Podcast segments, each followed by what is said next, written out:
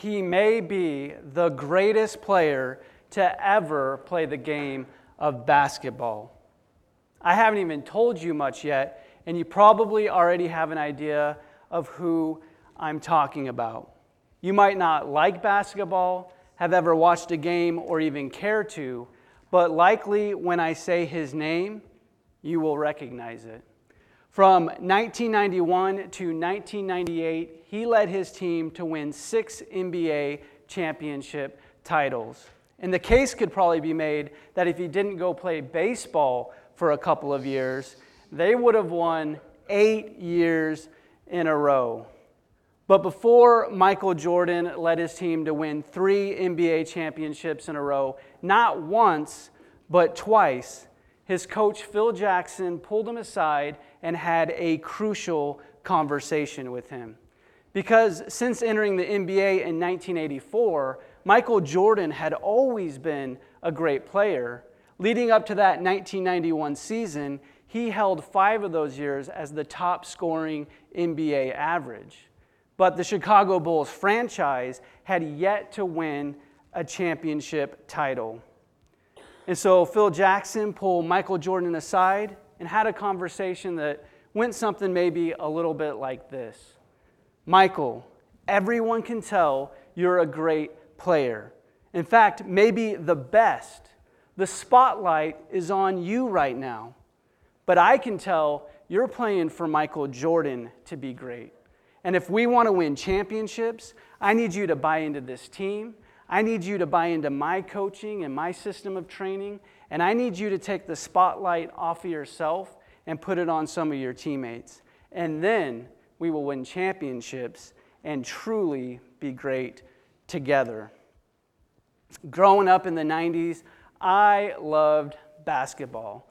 I loved watching it, I loved playing it, I loved playing games about playing it.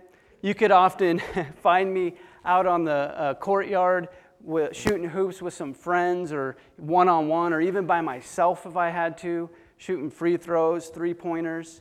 And Michael Jordan was one of my all time favorites. Anybody remember that commercial? I want to be, I want to be, I want to be like Mike. Well, that was me, and uh, except for the year that he beat the Portland Trailblazers in the championship, I think in 1992. But other than that, I was inspired I even thought that one day I could play in the NBA. I mean, obviously, I have the height and the physical attributes for it. Uh, I was pretty good though. I could shoot free throws and three pointers, and I could usually out hustle my competition. Uh, you know, I was a legend in my own mind, really. but uh, one, one year, going into my sophomore year, I get challenged to play this one on one game with, uh, I think, a seventh grader. To me, he was just a little kid, so I should have been able to beat him no problem. Well, I think we were going to play to 15, and I got served up the biggest slice of humble pie. I couldn't score on him, I couldn't uh, out hustle him, I couldn't defend him. I think by the end of it, it was like 3 to 15, and we did this a couple times. But by the time it was all over, I was completely demoralized. All my faith of ever playing at a professional level, all my hopes and dreams crushed in that one single moment to ever play in the NBA. And I know you feel sorry for me. but there's something in us, isn't there? This desire to be great, to be competitive. It could be in a sport or maybe in a career or some other area of life. It could just be with a board game with your family or friends, and you just have to win. But uh, we tend to look around, we gauge who the best is, and then we try to be just a little bit better. And maybe some of that's okay if it's causing some honest competition and it's helping both of us be better or the group or organization as a whole to be better. But if it's causing us to tear each other down, if it's causing envy, bitterness, or strife, if somehow it makes us think we're above others and that we're more deserving, then it's probably not healthy for us or for those around us. And depending on who or what you put your faith in and how we perceive status and greatness, it will reflect on how we see ourselves And it will have an impact on how we treat and interact with others, our willingness to confront issues, and then even our ability to forgive and reconcile with those around us. Hi, my name is David Bessenbacher. Uh, great to be here with you this morning as we continue through our series in Matthew, uh, what we call Tales of the Kingdom. And we're going to be looking at Matthew chapter 17 and 18 today. Kind of a large section of scripture that I'm going to just breeze through and hopefully narrow in on just a couple of key points. We're going to see uh, Jesus coming down off the mountain where we witnessed the transfiguration. He's going to be going back into Galilee and Capernaum to do some miracles and to teach. And I think what we're going to see in this passage is Jesus is doing these miraculous things, is that he's asking his disciples to partner with him in a new kingdom, in a new way to be human. That he wants them to put all their hope, their faith, and their trust in him. That they are children of the kingdom, and they want, he wants them to be humble and forgiving like him. But we're going to see that we as people tend to struggle with faith, status, and forgiveness. And Jesus is calling us into a new way to live and a new way to be human and a kingdom that He has brought to us, and He wants us to share it with others. Let's pray.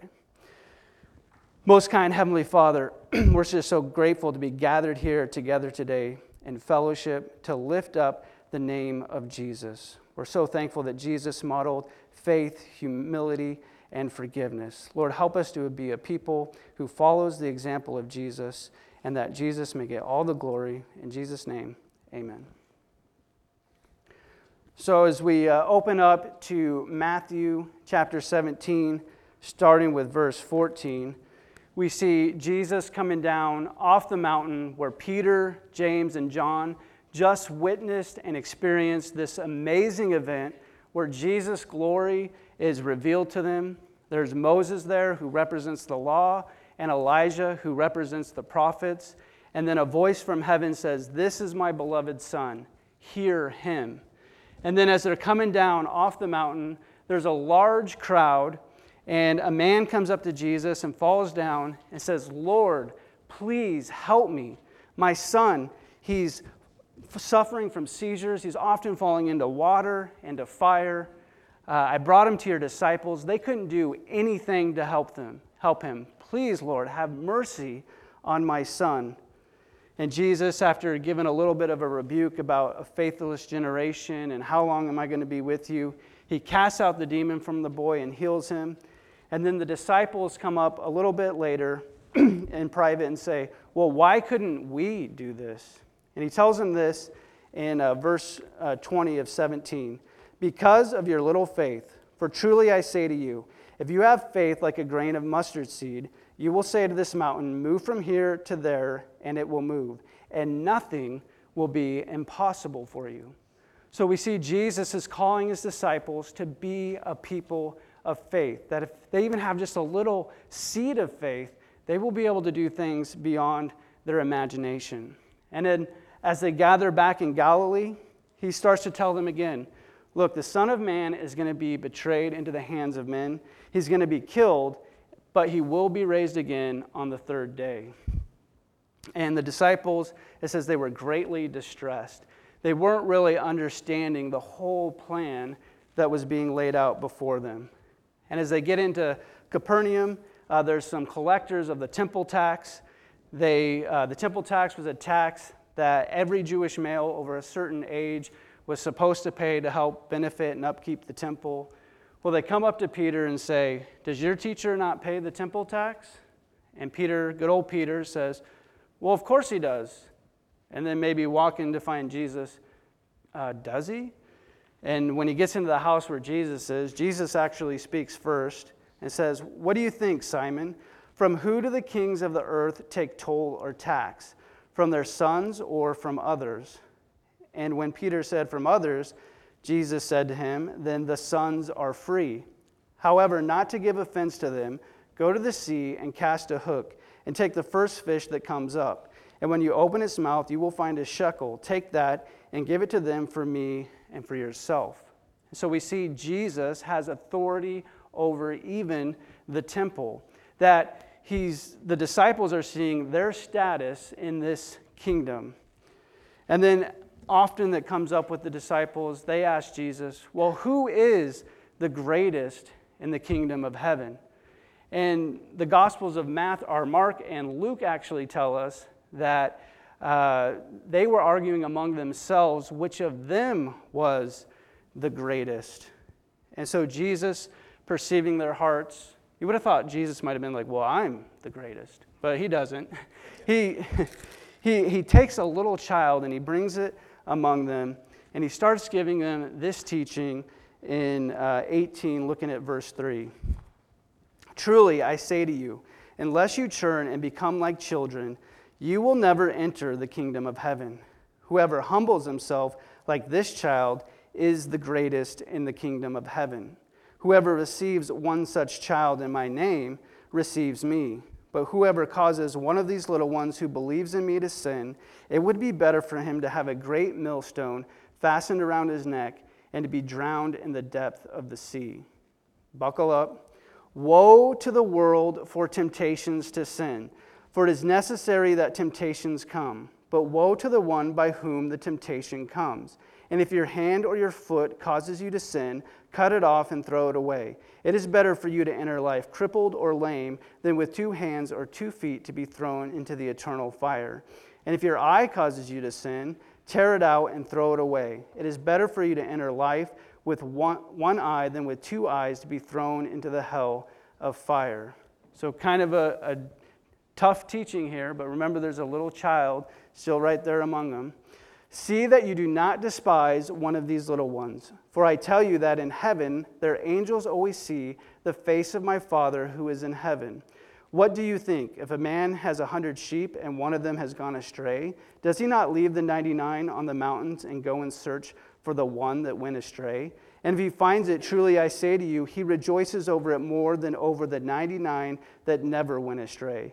So it is not the will of my Father who is in heaven that one of these little ones should perish. If your brother sins against you, go and tell him his fault between you and him alone. If he listens to you, you have gained your brother. Remember, that was the point to gain your brother, not to figure out how to push him out or ostracize him or push him down, but to bring him back in. But Jesus goes on, but if he does not listen, take one or two others along with you, that every charge may be established by the evidence of two or three witnesses. If he refuses to listen to them, tell it to the church. And if he refuses to listen even to the church, let him be to you as a Gentile and a tax collector. Truly I say to you, whatever you bind on earth shall be bound in heaven, and whatever you loose on earth shall be loosed in heaven. Again I say to you, if two of you agree on earth about anything they ask, it will be done for them by my Father in heaven. For where two or three are gathered in my name, there I am among them. So, some pretty amazing stuff happening in this section of Scripture. And maybe the disciples are contemplating the last few days as Jesus brings this child among them and he starts dishing them up uh, some humble pie. And they're, maybe they're scratching their head thinking, well, what does it mean to live in this new way?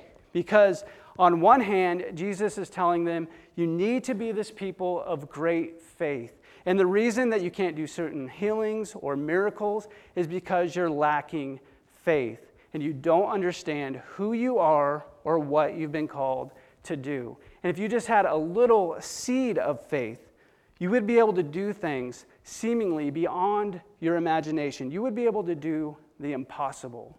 And then this idea with the temple tax that they're children, sons of the kingdom, so they shouldn't have to pay that tax, but not to give offense, go ahead and pay it this time. So we see this balancing that maybe just when the disciples are thinking they are something special, Jesus brings in this child among them and he starts giving them this teaching on humility is the greatest in the kingdom of heaven. And so we see that God desires a close relationship with his followers based on faith, humility, and forgiveness. That yes, God wants a people of great faith, but not for their own greatness or status. He wants a people humble and forgiving. God wants us to be accepting of people into his kingdom and not leading them astray or into sin. God has love and compassion for the individual. He doesn't wish that any of his children should perish, and that he rejoices over even one of the lost that is found. And he wants his people to be forgiving and seek reconciliation with each other when at all possible. And his people, we tend to struggle with faith, status, and forgiveness. We often have preconceptions about what greatness and status really even is. And we often lack the faith that God has called us and the work He's called us to do if we don't stay close to Jesus. And so we need to stay close to Him and not get caught up in who is the greatest or who is the best. We should be looking inward and trying to push out or cut out our sin entirely, as Jesus was pointing out. And that we should be grateful for the opportunity to get into the kingdom of heaven no matter what our status. That we should be a people forgiving like God is forgiving. And we should approach those who we have an issue with with the intent to restore them back into fellowship. As we're looking at this passage in Matthew and what Jesus is trying to get his disciples to understand is that yes, God wants a people of great faith uh, in him and his plan. That God's kingdom is for the humble. And yes, we should be ambassadors of truth and confront issues within ourselves or even within others, but it should be for the purpose of forgiveness and reconciliation, to bring those lost or astray back into the kingdom of God and welcome them as brothers and sisters. We should be asking ourselves how we should live based on Jesus' example and teaching.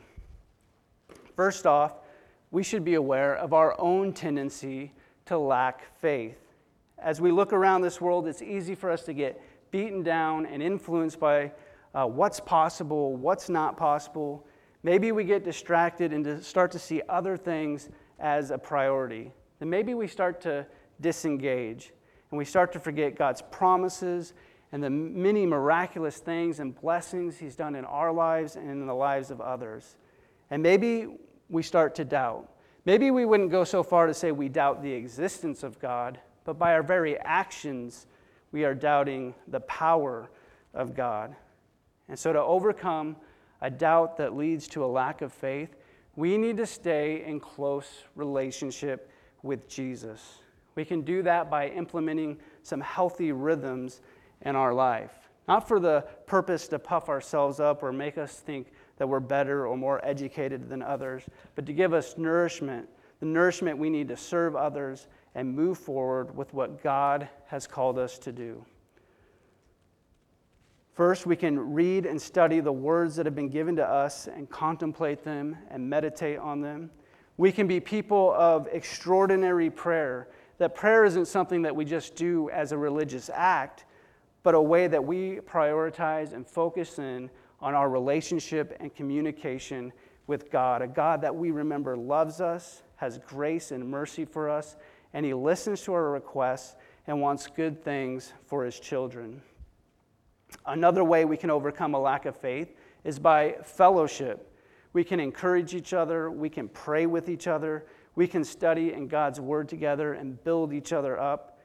I believe God will show up in big ways, maybe in some ways that some of us have never even imagined, in ways of comfort, in ways of wisdom and guidance in ways of healing, maybe physically, but maybe even more importantly, spiritually and emotionally. So, right now, maybe take a personal account. And if you've been feeling any doubt or just a lack of faith, check yourself. How are you doing on these rhythms? How are you doing at being in God's Word? How are you doing with prayer? Is it a priority or just an afterthought? And how are you doing when it comes to being in community with fellow believers? Is this just a Sunday activity? Or look around, as this family? As for our status in the kingdom of heaven, we should realize that we are blessed beyond measure. Some of the disciples got into their head this idea of which of them was the greatest. And Jesus flips this on its head and says, Unless you even humble yourself like a little child, you're not even getting in. But those who do humble themselves as a child, they are the greatest. I don't know if you caught that or not. Not who is the greatest, but the whosoever that humbles themselves, they are the greatest. And whoever receives the humble, childlike in the name of Jesus receives Jesus. And as we probably all know, there's a difference between being childish and being childlike. And in that moment, the disciples were being and acting childish. God's kingdom is for the humble. So, are we being childish or childlike in our faith, our attitude, and our actions toward God and others? Childish faith might be argumentative, self centered, boastful, using a position for advantage, maybe even bullying, competing for the hierarchy at any, any cost, getting what I want, when I want, the way I want, and if I don't get it, you're going to hear about it, or I'm going somewhere else. Childlike faith, on the other hand, is going to be trusting, teachable, asking questions with a heart humble in our beliefs and interactions, not worried about status or how I can gain from a situation, but working from a sincere heart with innocence and purity in motives, serving and seeking unity with each other.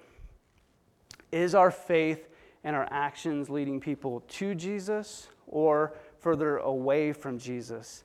And maybe we need to get humble with ourselves and ask forgiveness if we are creating a stumbling block to Jesus for ourselves or even for others.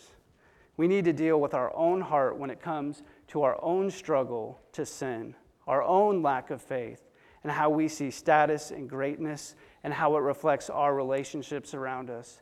And as we are forgiven and reconciled to God through Jesus, maybe the first person you need to forgive and reconcile with is yourself. Because to be a forgiving person, we need to live as forgiven people. Jesus forgave it all, He paid it all, and now you and I are His ambassadors to reconcile people back to God and to each other.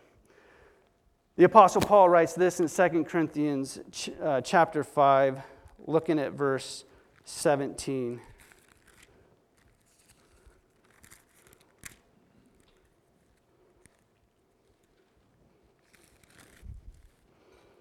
Therefore, if anyone is in Christ, he is a new creation.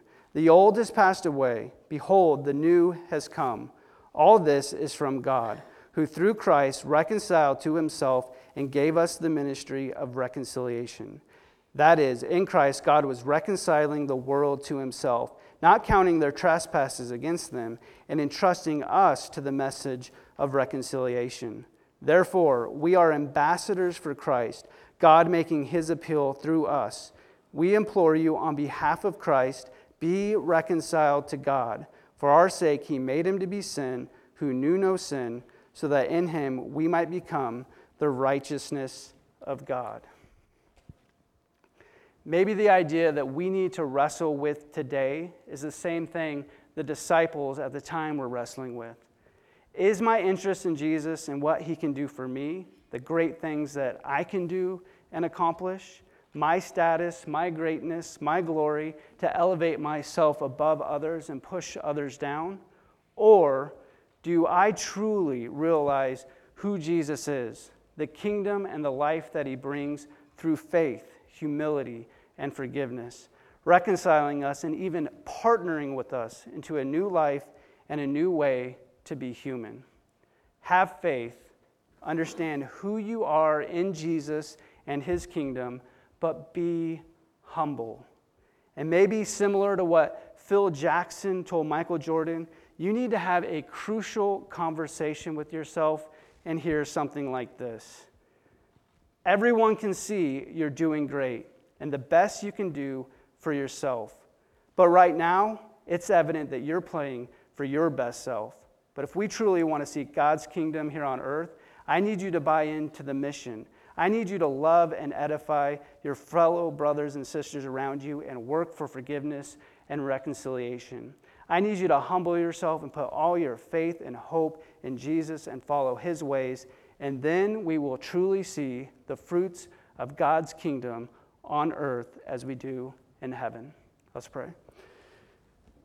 Most kind Heavenly Father, we are just so thankful for Jesus. We thank, we're thankful that he modeled uh, faith, humility, and forgiveness.